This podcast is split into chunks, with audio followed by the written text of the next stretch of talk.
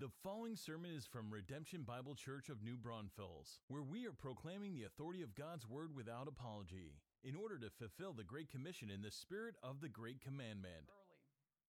But you can turn in your copy of God's Word now to Exodus 15.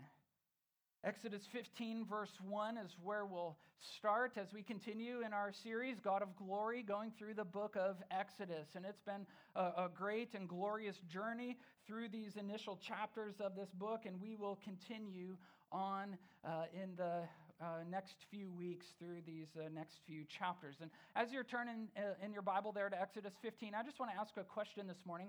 What's your favorite worship song? Some of you are like, it's too early for me to think of this, and others of you, it's like on the tip of your tongue. But what is it? What's your favorite worship song? Tell me. You won't hurt our, our feelings if we don't sing it here, but do you have a favorite? Is there one that stands out? Maybe it's an oldie but a goodie? And one of those hymns that have stood the test of time? Is it a new one? One that was uh, recently released? Is there a favorite? Do you have a favorite? Let me ask this why is it your favorite? Is it your favorite because of the content, the lyrics, the words in the song, or is it because of the melody? It has a catchy tune, right?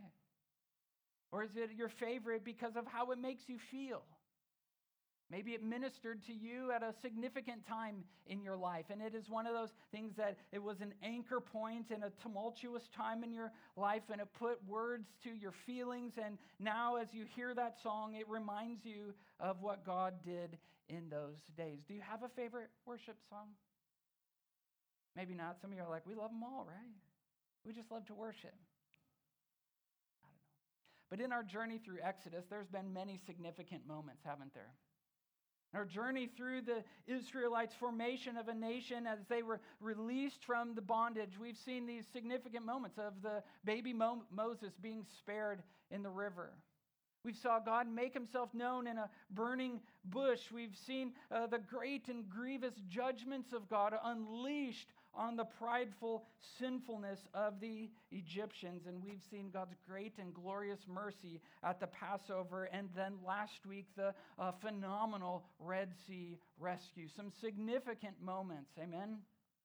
God clearly at work. And these were significant moments not only for Moses and the Israelites experiencing them, but all humanity since then. These have been significant for us.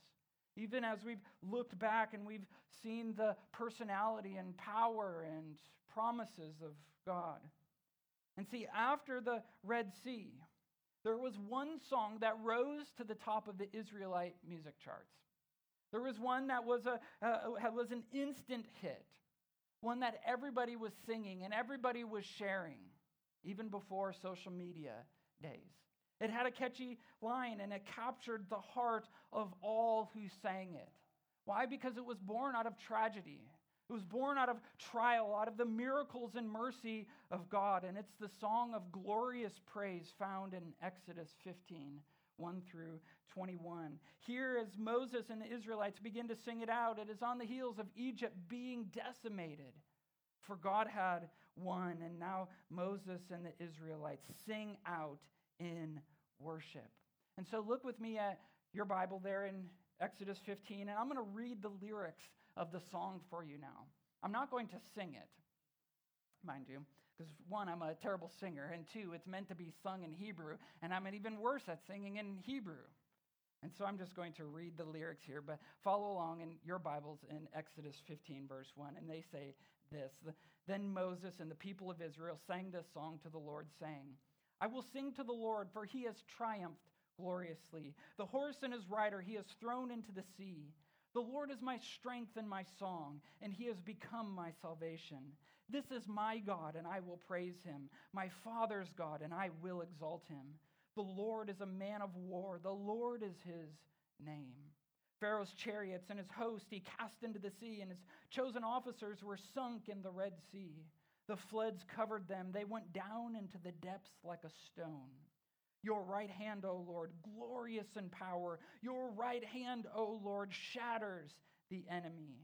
In the greatness of your majesty, you overthrow your adversaries. You send out your fury, it consumes them like stubble.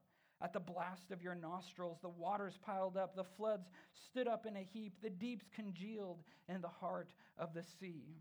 The enemy said, I will pursue, I will overtake, I will divide the spoil. My desire shall have its fill of them. I will draw my sword, my hand shall destroy them. But you blew with your wind, the sea covered them.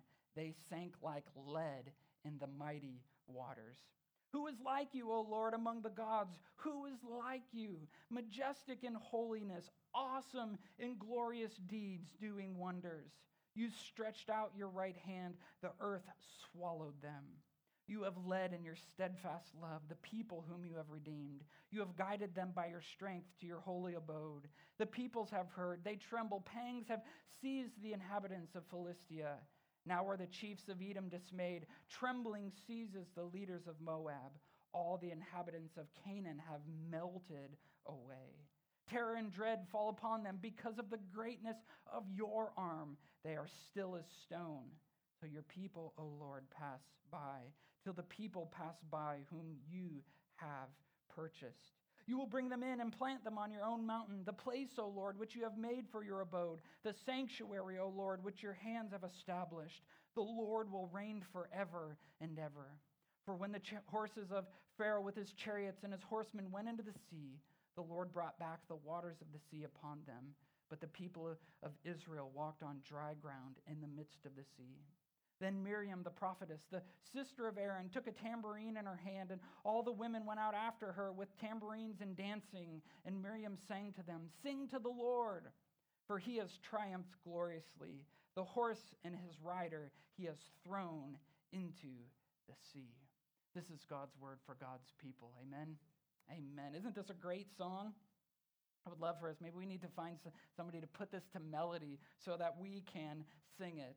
But as we read through this song and as we understand the, the nature and the events that have happened uh, here amongst the Israelites and all that has gone before, it leads us to say this main point of the song and of the text. And it is this the work of God sparks our worship of God. If you're taking notes, this is the main point of what we're talking about today. The work of God sparks our worship of God. To say it a different way, it would be that His activity sparks our adoration. That when we understand what God is doing, it leads us to sing out to Him. As we understand God's work all around us, then we worship and we believe that God is always working, don't we? We believe it. He is not dead. He is not uh, silent. He is not absent, but God is at work. Even today, He is always working for His uh, own good and His glory and our good, even now. And see, we as believers, we understand that even particularly in the worst of times, God is at work. For it is here that we see it most clearly when all the world is in chaos and everything is going uh, not according to our human plans. We see the work and activity of God more clearly, I would say. But here's the problem. Here's the problem for us, even as we understand that God is at work, we have an enemy who wants to distort and distract and deceive us about what God is doing so that we can't see it. He is working overtime to blind us, to make us doubt that God is indeed at work. And not only our enemy, but our sin within us does the same, distorting the good things that God is doing, distracting us from the, the, the work of the Lord, and deceiving us into thinking that He is indeed not moving.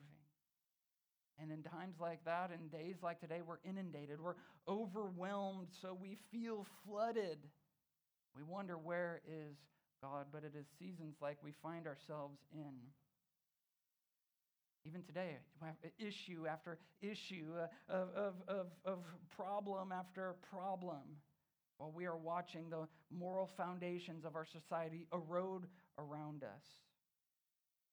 We're like the Israelites of long ago. We today, as Christ followers, find ourselves feeling like exiles wandering in a wilderness It's even in the midst of this that we look to the Lord, we listen to his word, and when we do that, when we look to the Lord and we keep his word before us, what do we find in the midst of everything?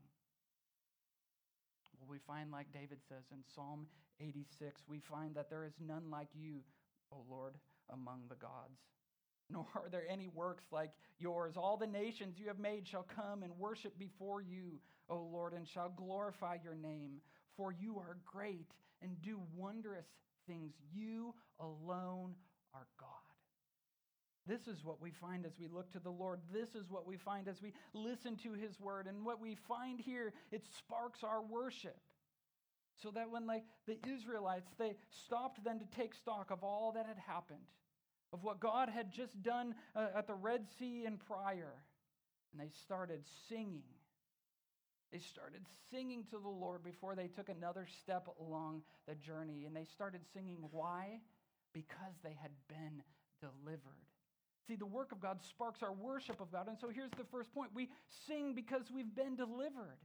This is, this is why, we, why we sing. We sing because we've been delivered. Look at verse 1 here in the direction of the songs in which Moses and the people of Israel are singing.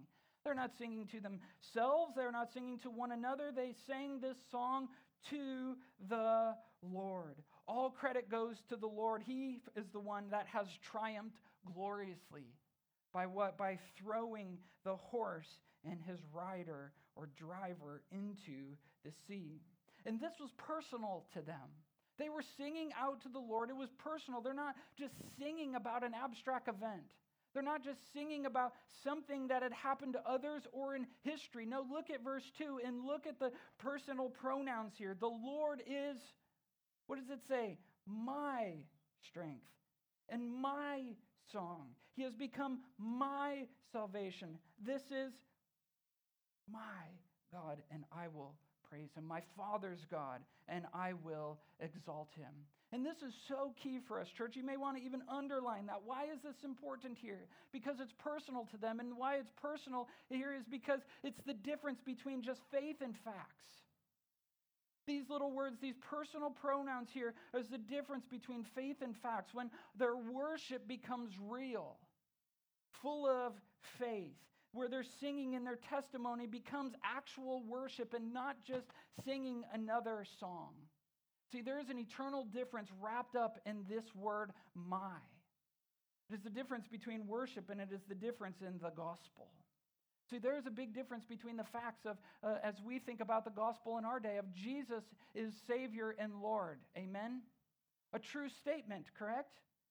But there is an eternal difference between saying this and acknowledging that Jesus is Savior and Lord. And on the other hand, a faith filled difference of saying, no, Jesus is my Savior and my Lord. That not only did Christ die for the sins of the world, He died for my sin. He is my Lord, my Master, whom I follow. And this is, this is an eternal difference. This is a gospel difference. This is the difference of making it our own or just singing about something that has happened in history. And this is the good news of Jesus Christ. This is what gives passion to our singing.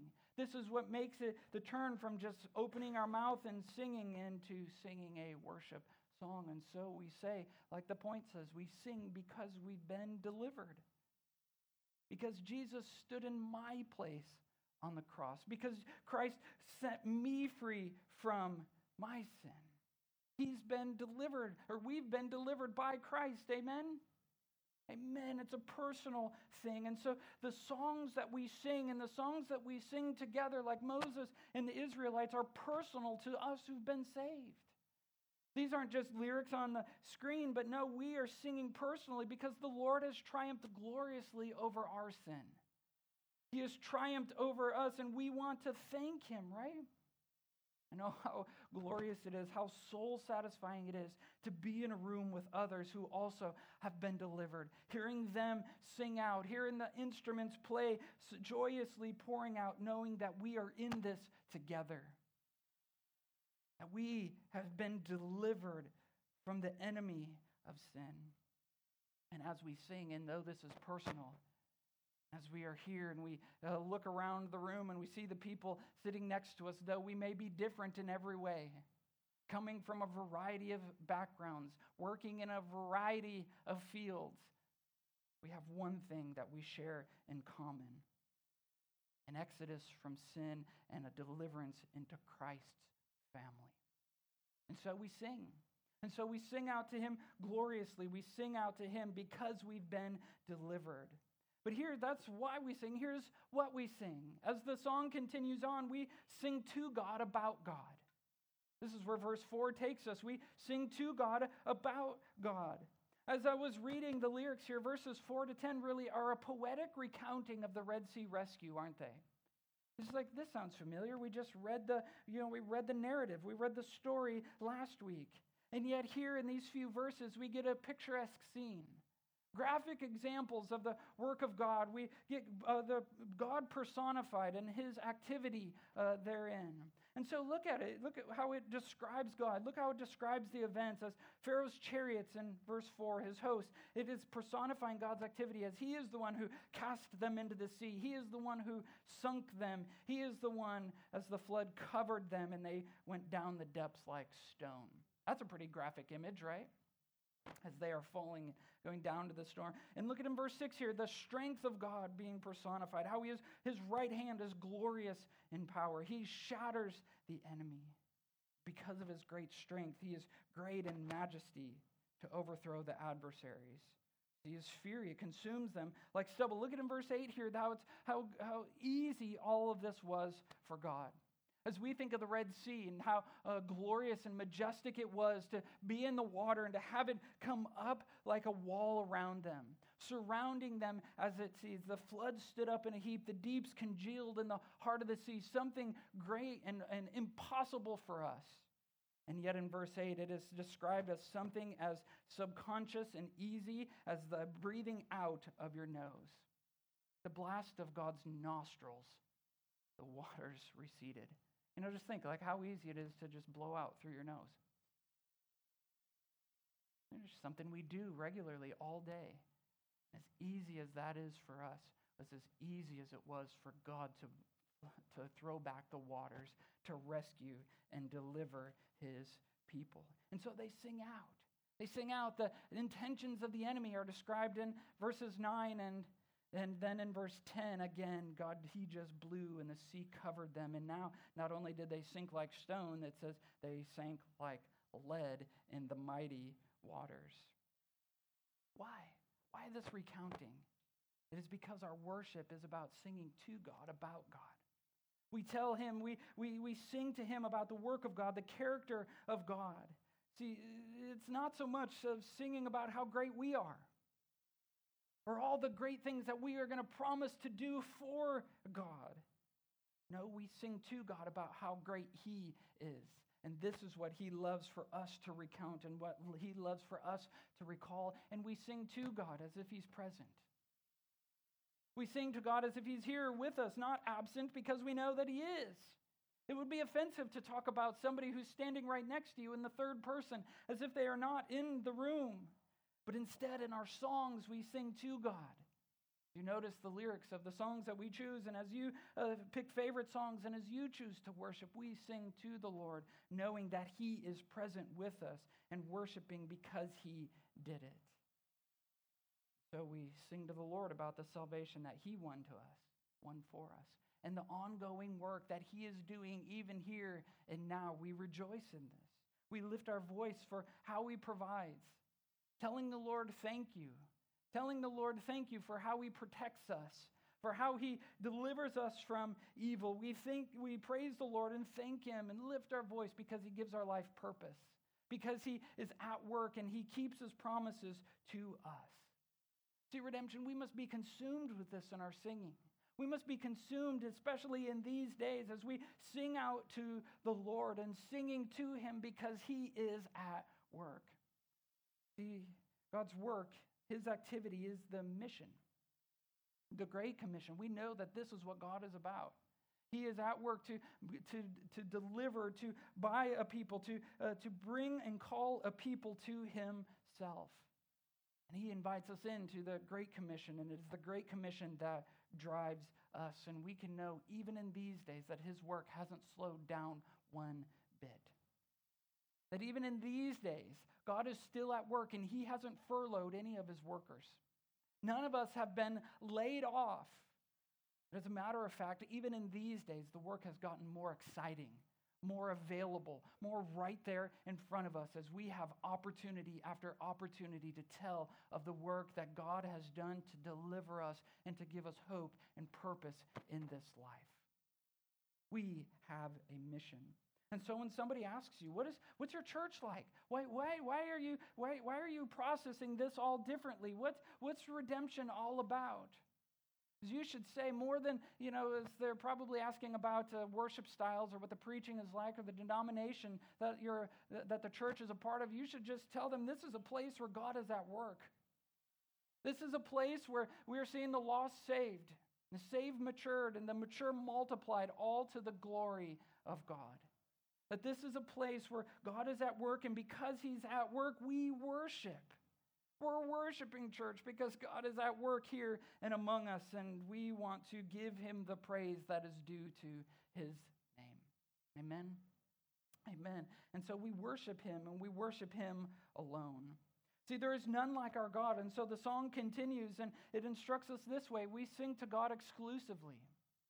We sing to God exclusively. The more we understand about God's character and his activity, the more we rehearse it in our songs as we sing about the work and activity of God, it leads us to say, like it says in verse 11 here, Who is like you, O Lord? Who is like you among the gods? Who is majestic like you? As we examine all the things in, in the earth, as we examine what is happening, and we examine other religions, and we examine what is happening in people's lives, we come to realize that there is none like our God.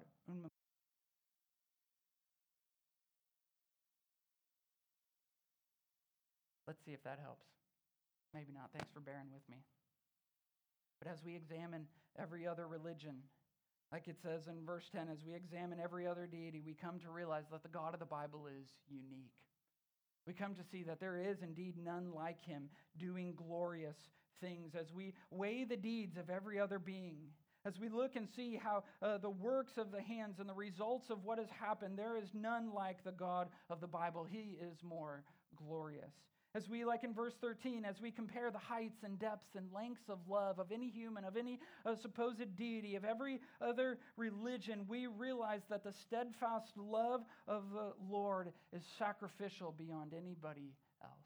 That he is indeed the definition of love. As we witness the trembling of the nations, as we witness the trembling of the enemies of God, like described in verses 14, 15, and 16, we realize that the God of the Bible, his wrath is more terrifying than any other. See, these verses here in 14, 15, and 16 are an interesting thing to sing about because of understanding the complete annihilation of Egypt. How this worldwide superpower of a nation of that day has now been from top to bottom wiped out do you think, as the people of Israel then moved into the promised land and describing these nations of Philistia and Edom and Canaan, those nations that they would go into, do you think they heard the reputation of the God of the Israelites that went before them? You bet. And do you think they wanted to be annihilated like Egypt? They did not. And so they trembled. They froze as the people of Israel made their way through to the promised land. There is none like this God. There is none as great in love and great of sacrifice and great of wrath and fury. There is none more loyal than the God of the Bible. And so, this is why we say we sing to him exclusively because there is none like him. And so, when I say that we sing to God exclusively, am I implying that you can't sing when your favorite country song comes on the radio? Yes, as a matter of fact. Only out of personal disdain for country music and not out of any sort of biblical conviction. So you can sing when your country song comes on. I'm not saying that. Am I saying that you should only listen to Christian music?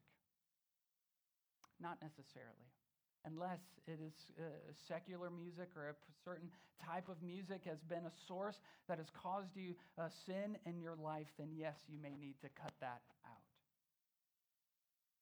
But what I am saying, though, is that God alone gets our worship. That God alone gets our most intense thinking. That God alone gets our most passionate expressions. God alone gets our most energetic activities. He alone gets uh, the best and the deepest and, and, and all of us. Have you ever stopped to consider why singing is the most common expression of worship? You know, that when, when somebody asks like worship, we typically mean singing or music, don't we? Now, we had a whole sermon series called Authentic Worship a year ago and several podcasts uh, on saying why that is not the only expression, even though it is the most common expression of worship. But have you thought why singing is a way that we worship? Why, when we lift our voice in melody and rhythm and in common lyric, we call this worship? It's because it, it, involves our mind and our heart and our body as we sing out to Him. That as we think deeply about the words that we're singing, those words matter. And how, we, how they are leading us to feel and to act. See, worship is a whole being activity. It is not, it is not simply something that we're just reciting or, or, or, thinking in our mind, but it is as we are reading these words, these true words about God, and as we are singing out to Him, we can't help but lift our voice and express ourselves to Him as those who've been redeemed, as verse 13, as those who've been purchased, as verse 16 says, out of bondage the great picture of God leading us out and buying us as His people, that we would worship Him, the God who has rescued us, and Him alone, Him exclusively. See, there is no room to share our worship with other idols, with other deities, with other religions, with other arts. As a matter of fact, in, the, in Exodus, we've seen what has happened to all other idols. We've seen how powerless and weak they are, how God has decimated them in His judgments. And so we sing to God. We sing to Him about Him. We sing to Him exclusively as we think backward on what He has done. But lest we think our worship and our singing is only uh, backward looking into the past, so too we look forward as well and we sing to God expectantly. Here's our next point. We sing to God expectantly as it leads us in verses 17 and 18. As this song is coming to a close, these last verses here, Moses and the Israelites continue in their lyrics to what God will do, his future work to bring them to this mountain that he has promised to them, into this land, into the heart of Israel, this mountain in Jerusalem. And so they are looking forward to it. See, now as they're singing this song, they are just by the Red Sea, on the east edge of the Red Sea, and they are miles from the promised land. As a matter of fact, they don't know this yet, but we know it now looking back that it'll be another 40 years before they arrive.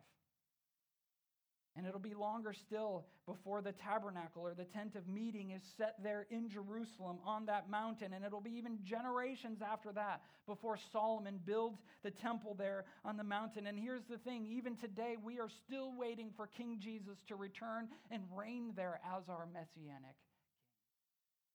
See, there is an expectant, a hopeful expectation in our worship, in, his, in our singing about his future saving work on our behalf and his future return. As we who love the Lord, as we await that trumpet blast, as we await the voice of the archangel that will come with a loud shout. And so our singing is expectant, expectant for what God will do and as he's promised to do in future days. But while there is a future and we long for this future, there are present expectations that we come to in worship as well. See, as we come and we gather, as we sing as God's people and worship, particularly on a Sunday, we have a hopeful expectation of transformation here and now. That God will be present and active and working among us.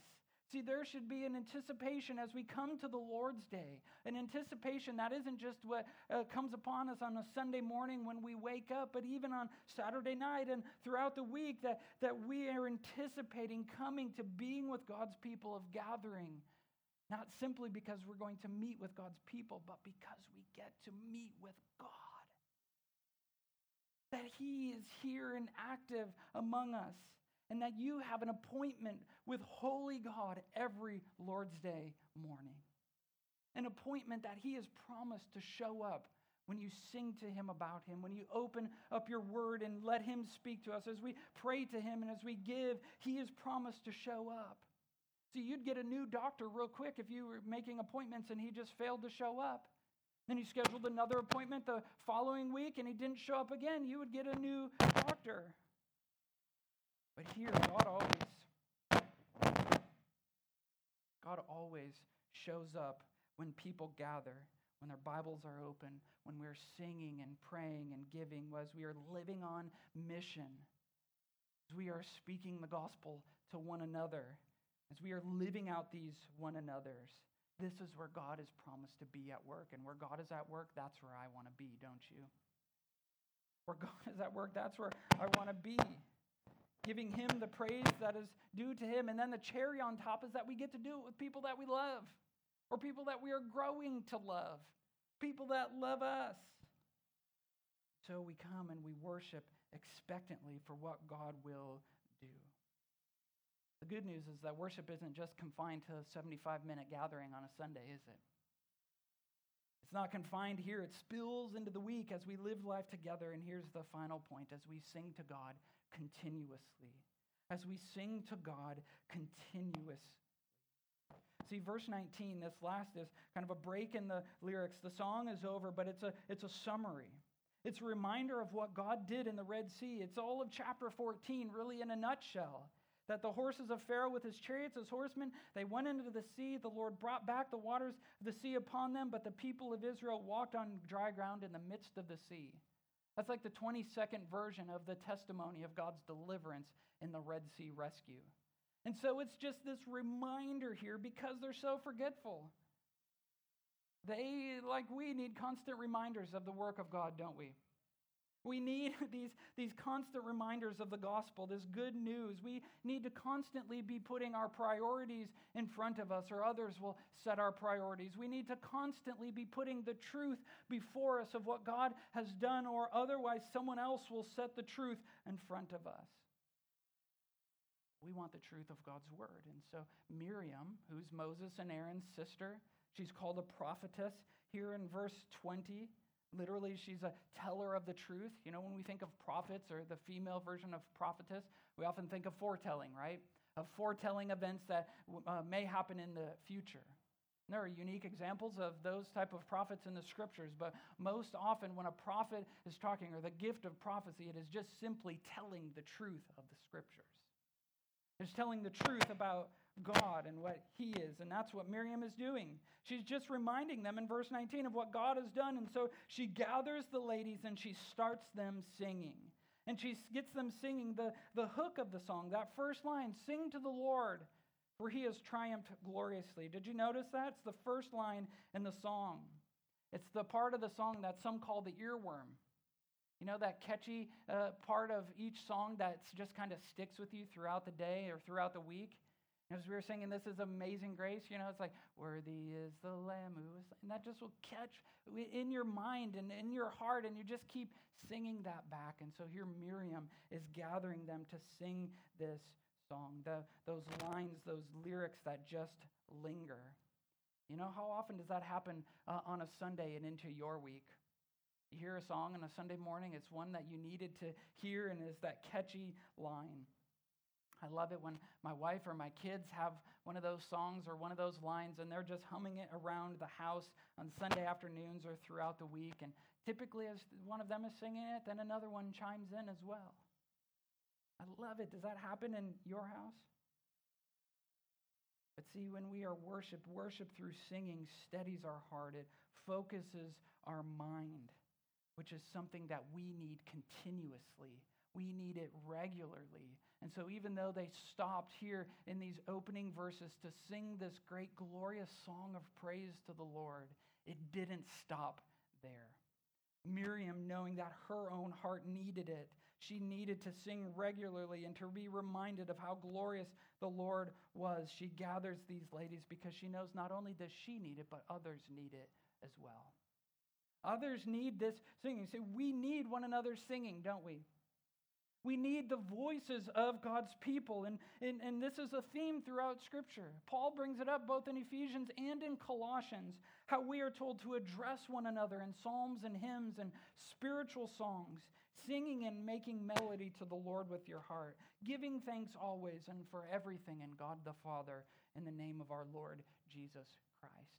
And so the application of that, that song isn't just to necessarily go right up to somebody and start singing in their face. Although there may be times in a deep and dark moment, maybe times in, in great celebration where you just break out in songs of praise and gratitude, even if it's just a simple lyric to praise the Lord. But others need it. Others need our singing. There are days when life is heavy and we just simply need the sounds of the saints singing to give us strength and joy. And you never know how God will put somebody in your life who may need your voice. You never know who you might be sitting next to on a Sunday who just does not have the voice to sing on that day and how he may be using your singing for both his glory and that person's benefit. See, this isn't a reason to be self conscious in singing, because I know some of you are like, I have a bad voice. There ain't no way God's using me like that. But it's not a reason to be self conscious, it's a reason to actually be God conscious. God conscious of what He is doing around us. Yes, our worship is first and primarily vertical. We say that every week, don't we? We say every week that our worship is vertical, that we sing to God, but God, in His perfect wisdom, has also orchestrated our worship. He's designed it to be horizontal as well. And so, our continuous singing is a tool for discipleship a tool of investing in another person for their spiritual good as you sing out to the Lord. But it is also a tool for evangelism. As we find ourselves continuously singing throughout the week, and, and these songs that we're humming, these songs that we're listening to on the radio, as believers say and ask, What's that? Unbelievers rather ask, What's that song about? Why do you have joy? What are you, what are you singing about? And then you have a great opportunity to say, The Lord has triumphed gloriously in my life. And as you proclaim the good news, as you are living a life of worship, then watch and see how the Lord will work in them. See, church, we sing to the Lord, we sing to Him continuously. We are a worshiping church because God is an active God because his work has not stopped. So we are unashamed in our adoration of Jesus Christ because he's delivered us from our sin. We, we sing out to him. Our, our groans of fear become songs of praise when the Spirit brings the truth to our minds. And thus, the work of God sparks our worship of God, which is exactly what we're going to continue to do now. And as I said uh, just a moment ago, we're, we're going to close and sing a couple songs. As you've seen the, the Lord work, as you're thinking even this morning, yes, God, you are at work in my life. Thank you for just even the chance, Lord, to pause and to ponder these things and to see that you are indeed working. What could I do now but to sing out to you, to tell you that you are the King of Kings of my life, to, to, to, to declare that you are my God? And so, church, are you ready to sing out again to the Lord? I pray that you are, because I'm going to pray and our worship team is going to come up and we're going to sing again. So, join me now as we pray to prepare our hearts. God in heaven, here we are. Here we are, uh, realizing that we're not that unlike the Israelites. That uh, you uh, were gloriously at work in their life and you are continuing to work in us now. And so we want to sing to you. We want to worship you. We want to not let our praise go unheard. We don't want to leave here without expressing fully our gratitude to you for delivering us. So, God, you are great. You are glorious. You are at work and active in our life and in our church and in this world. Help us to see it even now, even this week, that we would be worshipers of the Lord Jesus Christ. And it's in his name that we pray. Amen. Amen. Church, go ahead and uh, let's stand.